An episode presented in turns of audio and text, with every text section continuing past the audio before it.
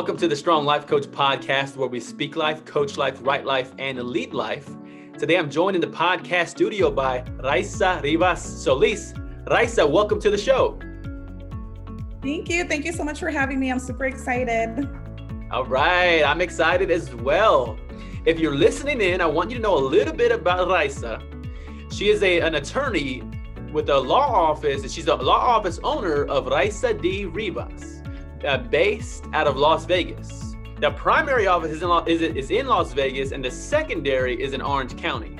She was born in LA, raised in Vegas. Her undergraduate degree is from the UNLV, and she graduated law school from Western State College of Law. Raisa, what inspired you to become an attorney? Um, well, I primarily wanted to become an immigration attorney. Um, my parents are immigrants from El Salvador and they escaped the civil war um, that was going on over there in the early 80s. And so um, my dad, the person who helped him um, fix his residency, um, became a dear friend. and so he always, inspired me to become someone an immigration attorney and be able to help other people um, that came in his exact same position. So um, so my focus wasn't only to be an attorney but it was to be uh, specifically an immigration attorney.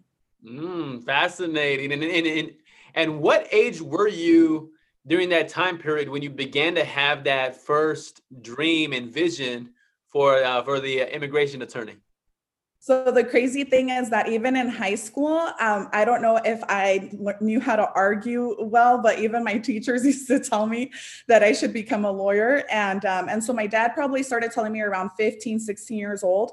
Um, but of course, I used to be like, oh my gosh, it's going to take forever. Um, I'd be like 30 by the time that I become an attorney, which for me was ancient. Now I'm 33. So, and I'm like, oh, I'm super young. um, but um, so so that's when when I was was going to start college. It was it wasn't an option. It was like right after high school, I was going to go to college no matter what.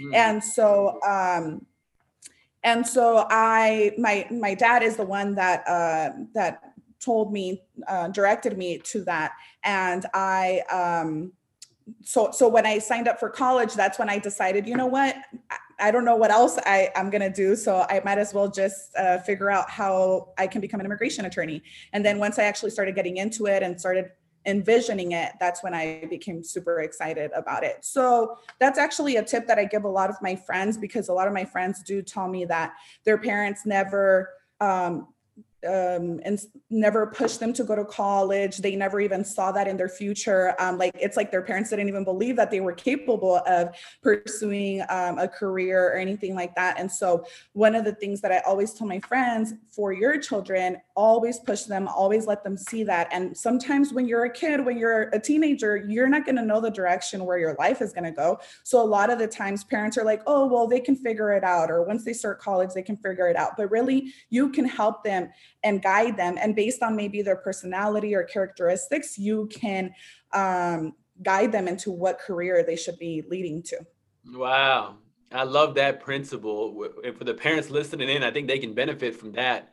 The idea of the way they have an impact on the calling and the entire trajectory of your life, you know, I mean, of your career. Um, but even um, I, I, I love the idea because sometimes it, I was actually in a, in a coaching session earlier today with an attorney here in Texas, and we were just having a conversation about the role parents of attorneys play. And it, it, it's, it's such a fascinating uh, topic. I said, you know what, I might need to do an entire podcast series just um, talking to the attorneys about their parents and what their parents did to help them uh, move into this. Um, it's really, it's really a, it's a prestigious career, you know, many times attorneys are put on this pedestal, and uh, and it's fascinating to think about how um, your dad speaking that belief and that direction into you really has really changed or, or given you vision for the next 10 20 30 40 years of your journey. Yes and i do think that um, there are um, in Latin American countries or in maybe other third world countries, um, it's based on who you know, and that's the only way you're going to succeed in life or move up in status. And so, um, our our past generation is so used to that that no, they are always going to be the laborer and not the boss. And so, um, it's you know time to break that barrier and know that here in the United States we can accomplish anything we want. Doesn't matter where you come from. My dad was a construction worker. My mom works in the banquets in a casino and i was able to sit next to do, uh, you know kids of doctors of judges of other attorneys um, in law school and i got to graduate with them. So everything is possible here and you are able to succeed no matter what challenges or circumstances you your past comes from. And so that's a mentality that we have to break um, as first generation latinos you know or even second generation that we can accomplish everything. And it's not a position for somebody else. It could be a position for us. Yes, I love that. I, I love that so much. Let me tell you why. Because I a couple of weeks ago, I was on ancestry.com. You know, every now and then I'll, I'll, Google my last name to figure out like what can I find out like more about my history, my people. And it's a, it's it's it's, it's my last name is Guajardo, which people can't spell or say most of the time. Um, but I, I remember looking it up, and to your point, I was curious with some of the history, like in the, in the 1940s, 1950s, there there's some some data that would show what most of the men did um, during those time periods, which was you know working on a farm or a truck driver or something very very blue collar. And then what did the women do? You know, they were um, they were you know homemaids or they were you know maids at home and and uh, and I remember somewhat of going through the disappointment of I I had some kind of hope that I would look into my history and say, oh, like they made it, you know, like man, they they're educated people, they they persevered, they did all of these great things. But I, I but I found myself a little bit disappointed. But again, not that at, to your point, not that working hard with your hands is a bad thing. There's great character and there's praiseworthy characteristics in that but to your point about breaking barriers of, well, yeah, if you want to do that, okay, great. But if, if you if you want to do something else, you can as well. And in having more representation, like you're talking about, whether that's you're the first generation or second or wherever people are that you're listening, I think it's such a powerful thing to to cap to uh, to mention.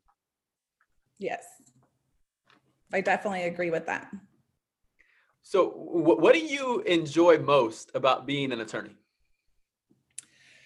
Well, it, it, specifically with immigration, I mean, it's absolutely incredible when you get to provide your client a employment authorization card or a residency card or their citizenship certificate or they're detained and you're able to get them out on bond. I mean, it's just things that not only uh, positively um, help assist the client, but also their future generations, their family. If my client gets to have more opportunities here in the United States, then their children will benefit from health. Like oh you know it's just one person at a time and there's so many um, people that you know need help. And my my sister reminded me like no you're actually helping their whole entire family. It's many people that you end up impacting when you help one person.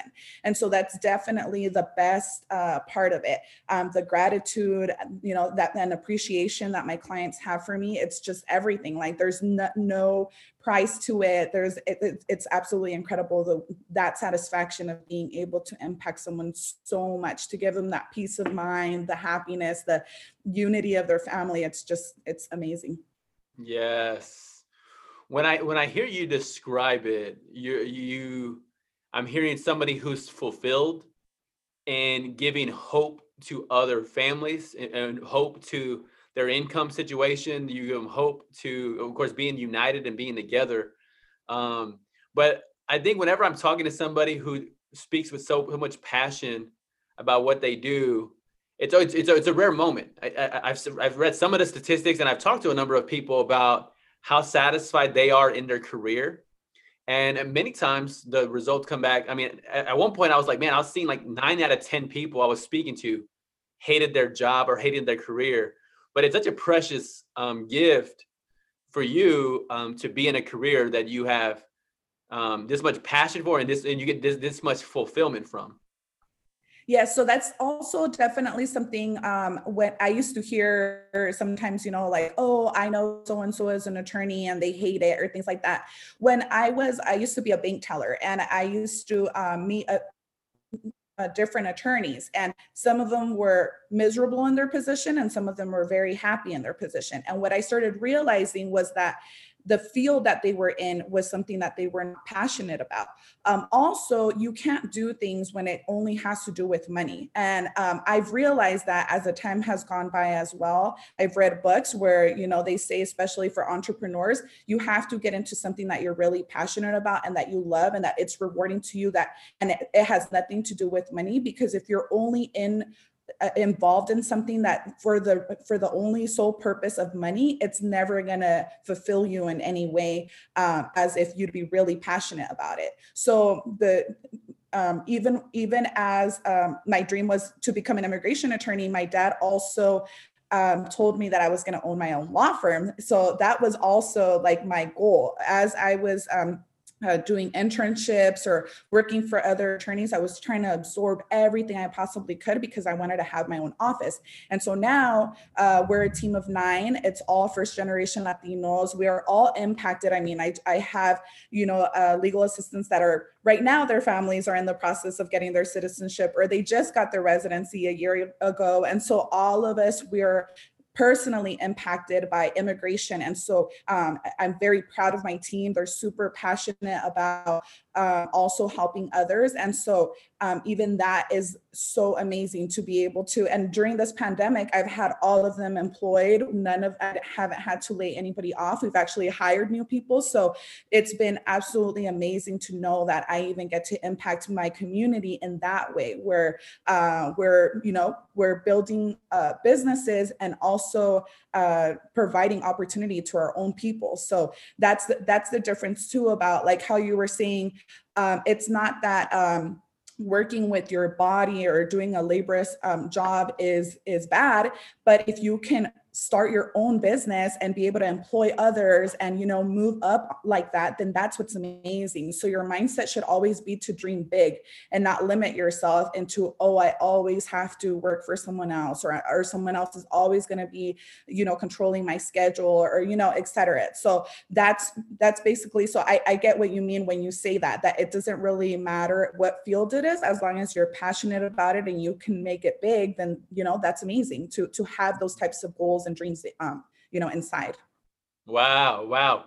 Okay let's let's talk about your dad for a moment because i mean i mean this man was speaking life into you. I mean he was speaking life into hey you're going to be an attorney but and not just an attorney you're going to be a law firm owner. So so i'm going to ask you a kind of a unique question here. Um where did you think your dad learned that from? Like, what, what was he reading? What was he thinking? I, I feel like it's such a rare, precious um, characteristic in anybody, uh, much more so in a parent. Where do you think he learned that from? So my dad has a very unique uh, background. Um, his dad actually used to be an engineer in El Salvador, and he um, his his dad was from a wealthy family.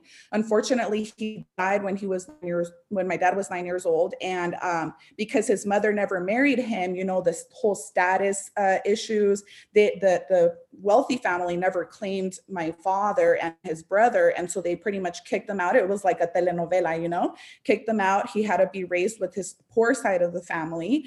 Uh, I mean, they went through so many struggles, like from having everything nannies, cars, a, a huge quinta that they used to live in, to, you know, having to sleep on the floor not knowing where their next, you know, meal was going to come from. And he had to start working when he was 10 years old. He would pay for his own schooling. His mom and his grandma would tell him that to stop going to school, that it was going to get him nowhere. And he continued to pay for his own schooling. And so um, his dream was to become an engineer one day. And he said that when he was in El Salvador and in that poverty he used to tell himself like i don't belong here. I can i can achieve something more. I can achieve something more in life.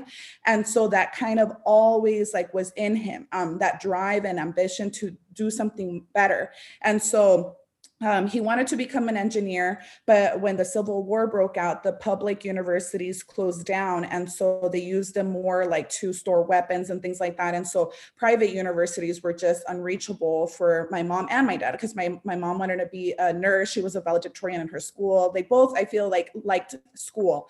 And so, um, so then uh, the either the rebels or the military were trying to recruit all these young kids. And at this time my dad was around 17 18 years old. And so that's when he decided like i have to go to the united states.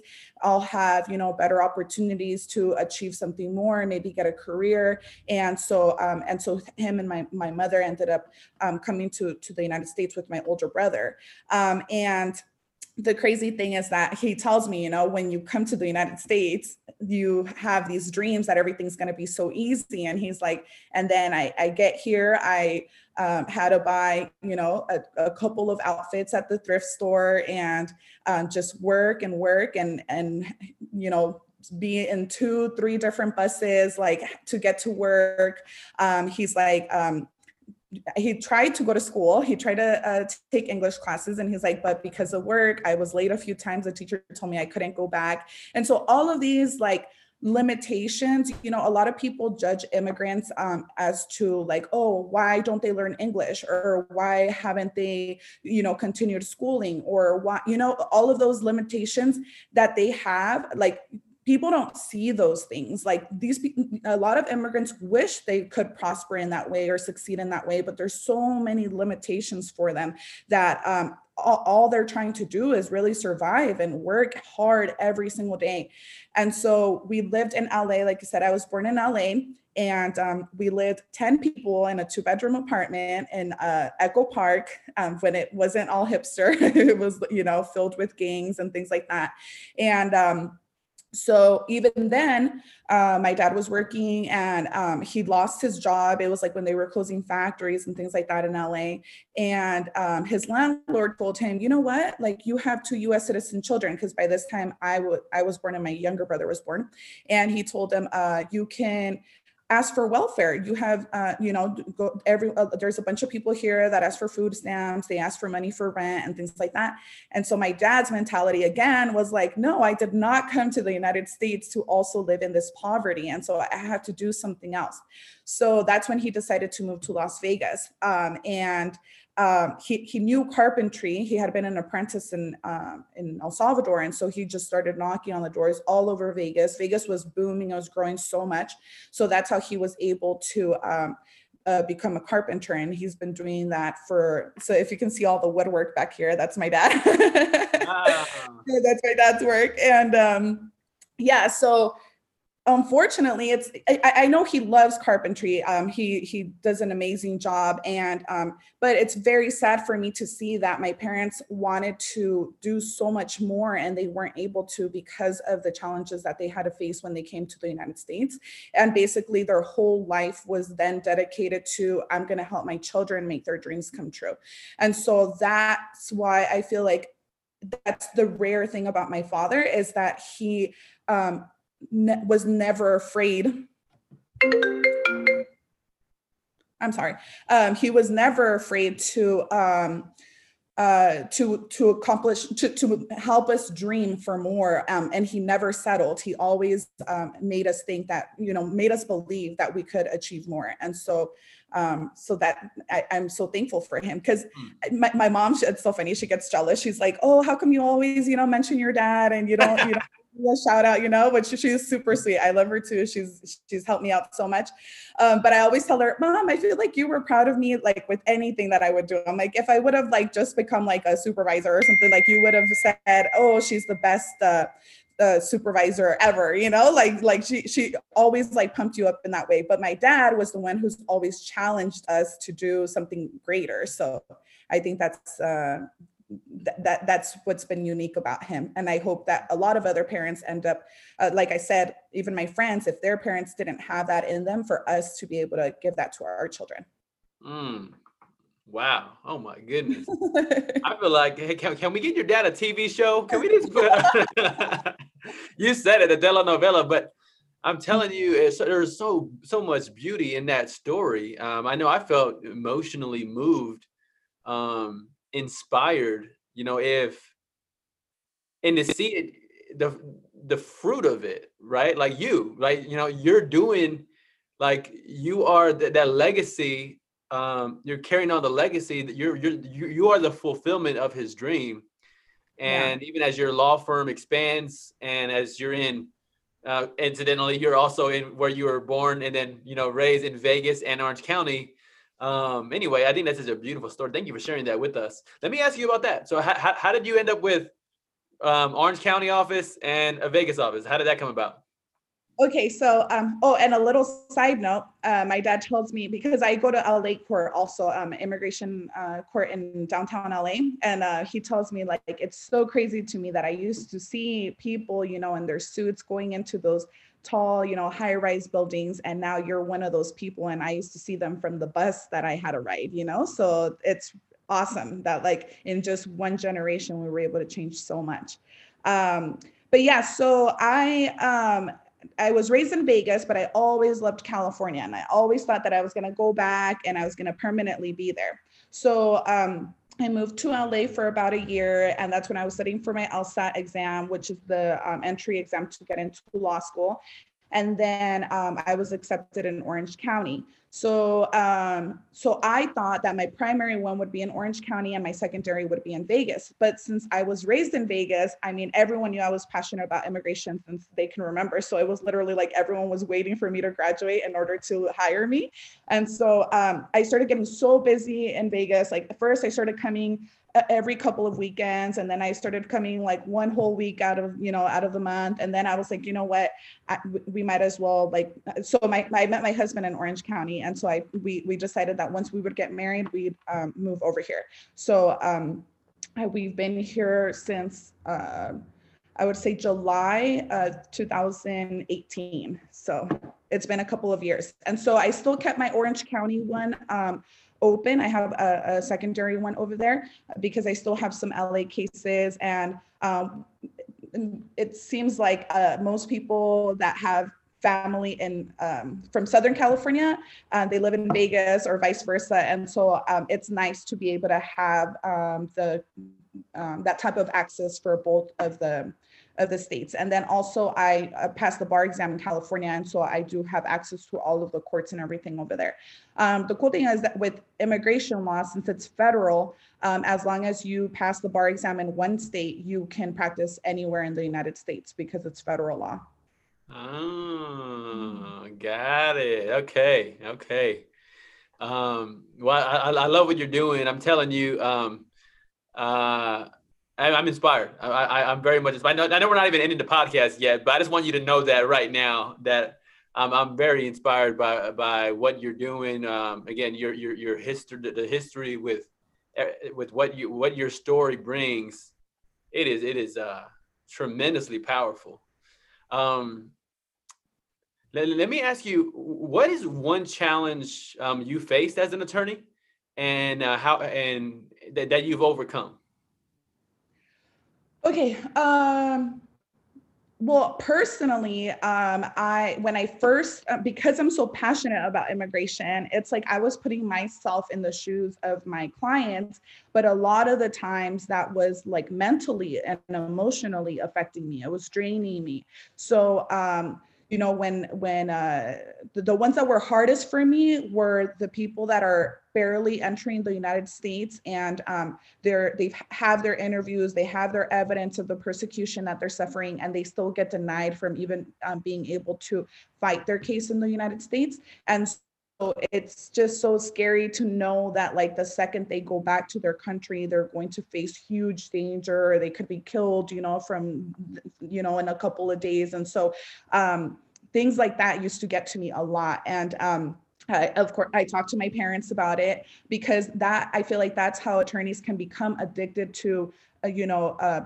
narcotics or alcohol or things like that you know they try to numb that pain and so um, I wanted to make sure that I found some type of support before something like because I would see myself, you know, oh, you know, just wanting to have a glass of wine or a beer like every single day or something, you know, because of the stress. And so it was like, no, this isn't the way that I should be coping with uh, what's going on, you know. And so so I talked to my mom and my dad, and they were like, you know what? Um, there's doctors that their patients die and they did everything they possibly could and um, they couldn't save them, you know? And so your job is to make sure, so sorry, it's, okay. it's actually my dad. so, uh, so, um, so, so they, they tell me, you know, um, they your job is to make sure that you're giving 100% of your uh, representation that you can sleep peacefully peacefully at night knowing that you did everything possible for this person. And at the end of the day you know it's the officer who had who makes the decision or it's the judge who makes the decision. And so i think that really really helped me overcome that challenge as far as me being so hard on myself you know? Um, and so so yeah as long as i know that i did everything possible to represent my client that i did it effectively and efficiently, then at the end of the day, you know, I have no total control and that should still give me peace of mind. Mm, yes, yes. You know, you, you remind me of the quote that talks about, you know, to give your best, you know, let the universe take care of the rest, or, you know, let God take care of the rest. But but um but i love that notion because there's so many things that are out of our control what i'm hearing from you is focusing what's in your control and and, in, a, in a similar concept, it's the idea of never letting things, all that we cannot do, influence all that we can do. And I'm, what I'm hearing from you is just taking ownership for everything that you can control and and not and and, and like what you said, you said peace of mind with everything else. Exactly. So that's basically how I've had to deal with a lot of challenges. And, you know, so the crazy thing is that I once I um, found out today actually marks four days since I mean four years since I found out that I had passed the bar exam and that I could practice um, law, and so um, it had been like two weeks since the Trump administration had won, and so um, I've basically had to deal with all of the immigration issues, all of their policies, and everything pretty much since I started practicing law. And so that was also a huge challenge. Um, and uh, I used to think to myself, you know what, maybe because I'm a new attorney and I've only really practiced under this administration, I think that um, they're being really hard on immigrants or their policies are, you know, I think they're unfair, but maybe it's been like this before. Um, so the good thing is that I've been able to actually um, uh, I've, I've joined other chats, other groups um, with other attorneys, and we kind of vent about what's going on. And uh, what surprised me is that there is one attorney who said that he had been practicing since 1980 for 40 years, and he had never seen such a disaster of what was going on with immigration policies. So then it made me feel like, oh, okay, it's not just me that's going crazy, you know? And so um, definitely, I'm so excited to see, you know, what new changes are going to be happening in the next next year. Um, but that has um, all those challenges have made me obviously a lot stronger. Um, I've had to be a, it's crazy. You're not only an attorney, you're more like of a therapist and a counselor to your clients. You know, they always say when someone's coming to look for a lawyer, it's not because they're happy, it's usually because they have issues, some issue going on. And so, um, I've had to be that person that, you know, is giving people hope. And even if sometimes you don't feel it on the inside, you know, and so now I, I, it's been a huge, you know, sigh of relief. I mean, I have attorney friends that are even dreamers right now, you know, and they were under the threat of not knowing what was going to happen with their future, um, if they were going to continue to, you know, to be able to even work. And so um, all of those things now I'm, I'm excited for what's uh, you know going to to uh, start but it's was it's been definitely a very very challenging four years so. Wow um well you know hearing you um no no you said you said a phrase i want to, I want to clarify you. So you said dreamers does that phrase mean something more than? Than daca? Yeah um again just you're talking to somebody who knows very very little about the inside world Okay, so um, so the Obama administration um, provided um, this uh, program called DACA, which was for children arrivals that had come into the United States as children, and they've come to uh, they've gone to school here in the United States. And so what he provided was a work permit, and his um, policy, his immigration strategy was uh, more like um, it was it dealt with that's my husband, in case you want to. um, so, so his his policies were more like we are going to um, protect those who are benefiting our country, who um, who who uh, are good members of society, who are people of good moral character, and um, and obviously, if you do get into serious um, crime, then that's that's when uh, immigration courts or ICE would deal with the people. And so um, it was, it, so DACA is actually a deferred action, which means you are not priority for the United States to remove you from the United States. Um, you're not, uh, we we don't believe that you're a danger to our community we don't believe that you know um, that you're not benefiting um, our community and so um, that's why they um, provided this uh, deferred action. So with the deferred action, you also get a work permit. And so I was able to witness. So when I was younger, uh, my dad was a minister, and um, we were in a low income um, neighborhood where where the church was um, at. And so I got to meet a lot of kids that had just arrived from their country, and so I started noticing the the the lack of opportunity that they had to aspire to even have a better future. I mean, I had some friends that wanted to go to cosmetology school and they needed to have a social for that. And so um, it was kind of like that, that's what continues the cycle of not not being able to reach anything better because you don't have the opportunities to even become anything better. And so um, when daca was established um, it provided them a social it provided them a work permit. And so um, they, they, don't get any federal loans. They don't get free insurance. Like a lot of people they, they have the stereotype that they're getting all the, these benefits that taxpayers are paying for all these benefits for them which is not true. They actually have to pay every two years for their work work permit and they um, have to pay fees um, to keep their work permit. They also get uh, background checks every two years, so they can't have any serious criminal background. And so um, these are amazing uh, uh, young people that have now, with their work permit, have been able to get better jobs, have been able to um, buy homes, you know, buy cars, help our economy, you know, uh, the, own their own law offices, employ Americans. And so it's actually been a huge benefit to the United States. And so the fact that um, they've actually canceled this uh, program is astonishing to me. And it's under the threat, it was under the threat of being completely terminated. And that was the whole uh, U.S. Supreme Court, you know, uh, uh, uh, issues that were that have been happening, and right now it's still pending. But the new administration has actually said that they are um, they actually want to uh, help uh, DACA and Dreamers, which are other children that would fall under the category if the program was still active right now. Um, they want to provide them some pathway to obtain their residency and their citizenship. And so that's what gives me so much hope. And I'm so happy because I actually have close friends um, that were very, very, very scared um, during this administration. And um, I know they had a huge sigh of relief when they knew that um, things were going to change for the better. So, mm, yes. And that's just one of the many programs that have been uh, affected. So.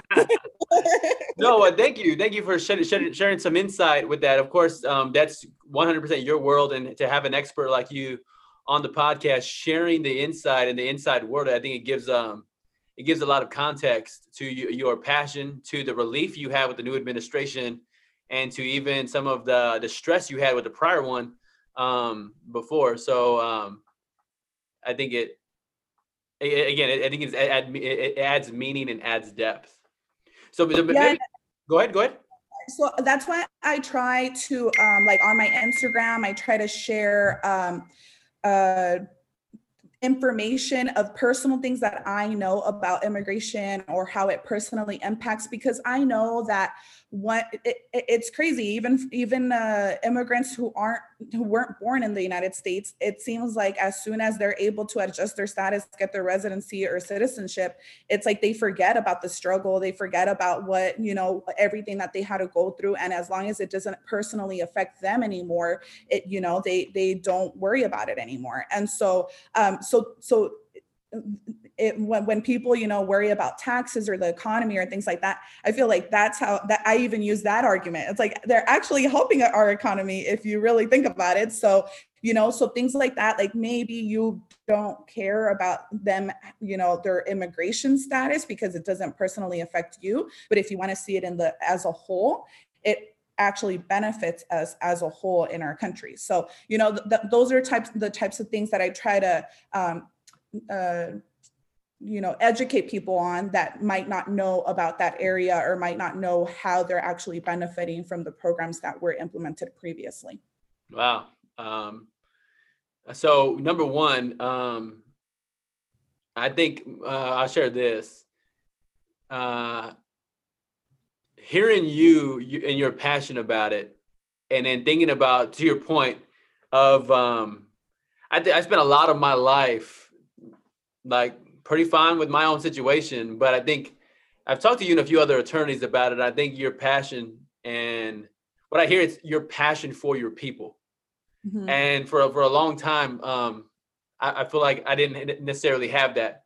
And like, but but but I think I'm getting more motivated as I've having some of these conversations um, to be to think beyond me and uh, myself. Like to, to, your point, again, when you describe somebody who is not personally influenced, I'm like, yep, you know. but but like if I, I think what I'm getting a lot of motivation um, about is helping other people so that they could have some of the opportunities that that I have now, like d- down the line. But in other words, to have a vested interest in uh, other people who are facing challenges. Just because I don't face them doesn't mean that I can't um, do whatever I can within my power to advocate for issues relevant to my people. Yeah. So, for example, I even give um, the, like uh, I was talking with my husband, and I was like, you know, it's crazy. Um, it's crazy to think uh, that you know some people don't want to vote or they um, they think you know because it doesn't personally affect them then they shouldn't you know worry about it but i always think to myself you know it was a group of white people white men who decided that men of other color could vote.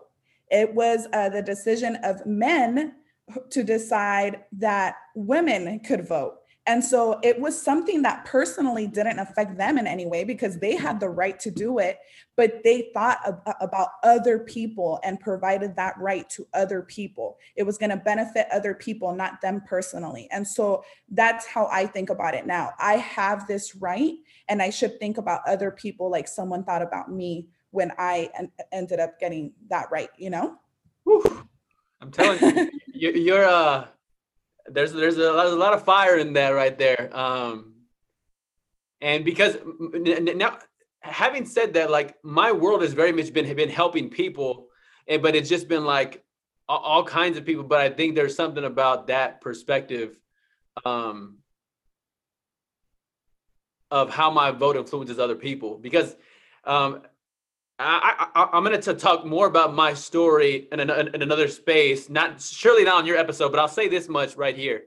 Um, I, I, was very privileged, even though my mom, um, she didn't get her her uh, her under, undergraduate degree, so she became she she's a Mexican descent. She's a she's a, she was a Mexican single mother of three, and um, and I watched her become a millionaire, and that's that's an entire um, podcast series that that I want I want to talk about but um, because of that, and she didn't become a millionaire when I was a kid. I saw her do it throughout my lifetime.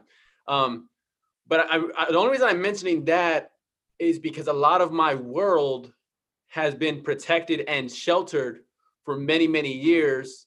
Mm-hmm. Um, and so a lot of issues other people have faced haven't been applied to me.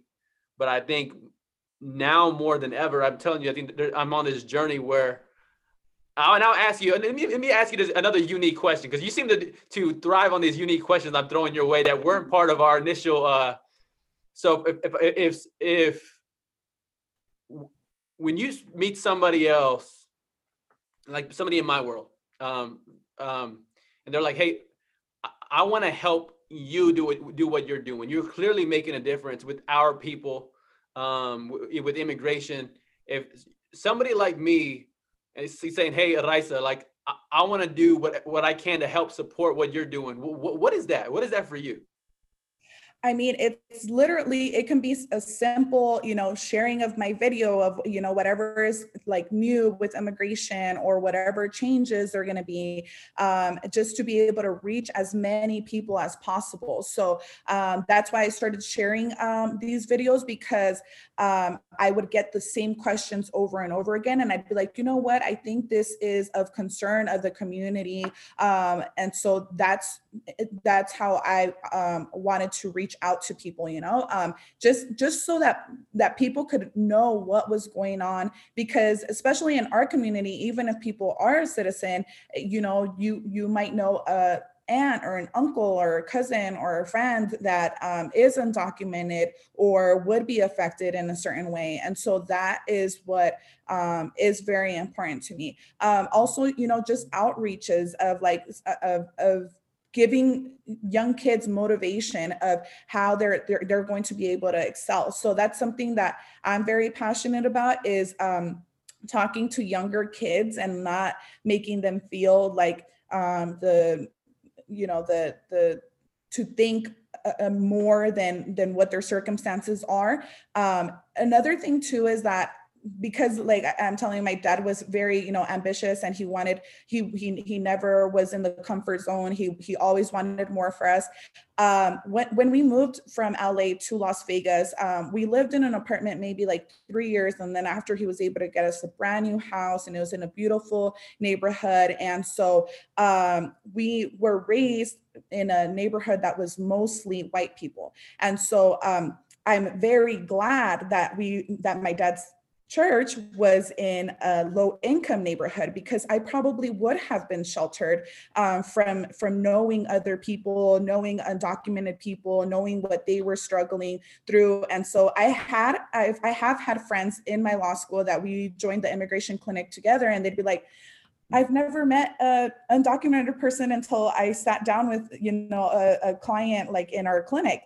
And I, in my head, I was like, I'm pretty sure you've met them before, but you just haven't really known them in like a personal level or known, you know, their struggle. And so I'm very, I'm very happy that I was able to um, to have because my parents even i uh, my dad got his residency when i was about seven or eight years old so i don't really recall what it was like for him to be undocumented or for my mom to be undocumented and so um, but I, like I said, I was able to see that in other people. My dad was a carpenter and he would have other workers. And so he always um, let me see them as human beings uh, because we're all worth exactly the same. Our value is exactly the same, uh, whether you have documents or not. And so um, he always showed me to have that respect for everyone and to really think about other people and not just live in your own little bubble. And so, um, so for so for people who are able to have access to more,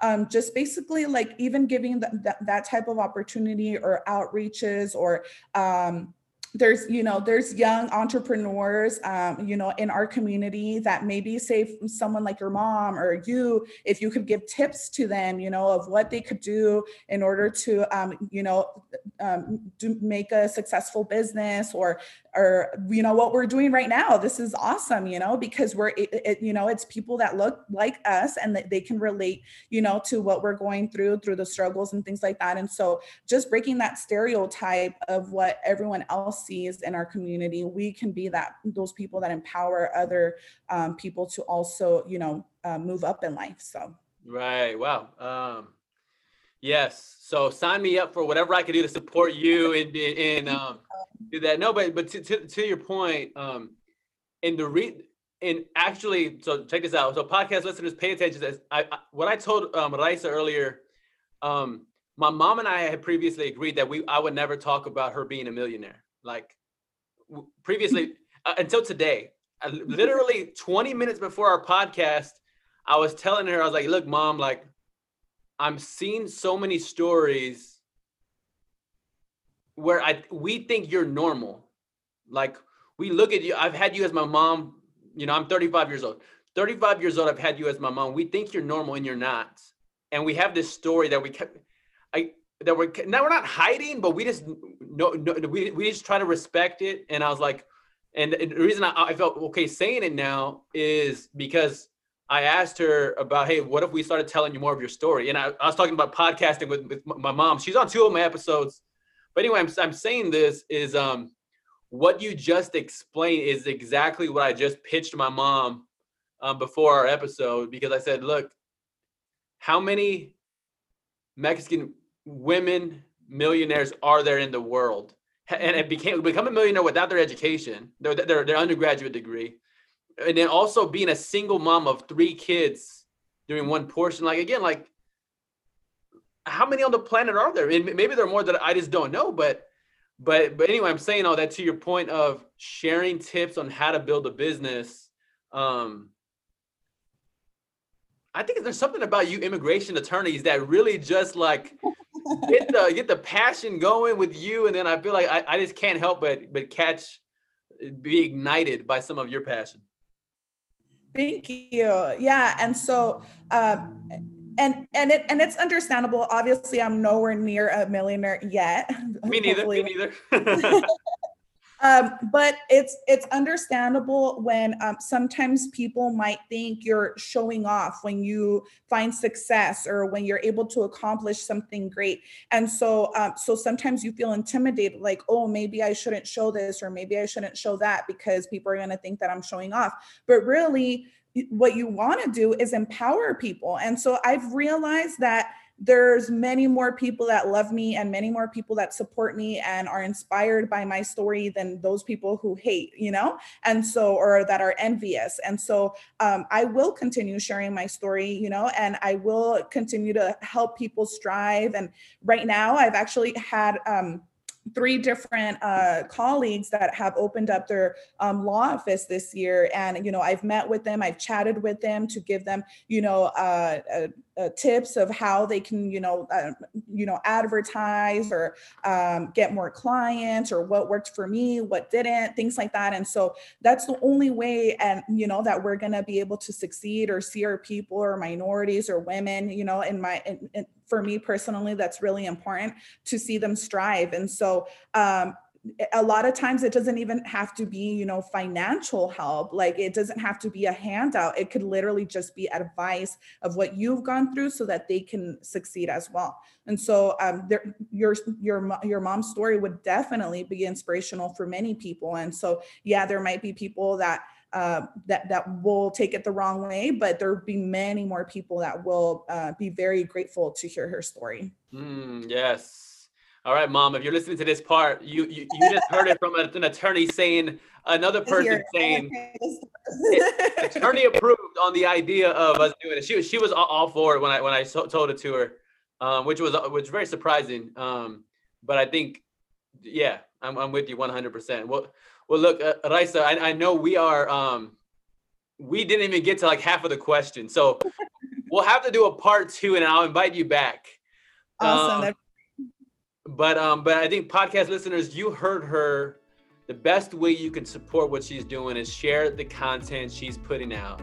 I, I, I um, remind them what your handle is on Instagram and, and, and everywhere else you are, Raisa.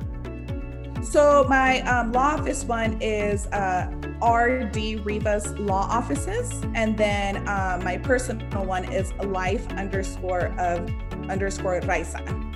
But okay. the, the one where I mostly share the immigration tips is um, RD Rivas Law Offices. Got it. Okay, perfect. So that means podcast listeners go over to her page, share her posted content in her timeline over to your story. Um, tag her, tag me. You tag me, I'll, I'll, I'll share it as well. Um, but yes, uh, Raisa, thank you so much for joining the podcast studio. I was inspired. I think a lot of people who tune who are tuning in they're also inspired as well.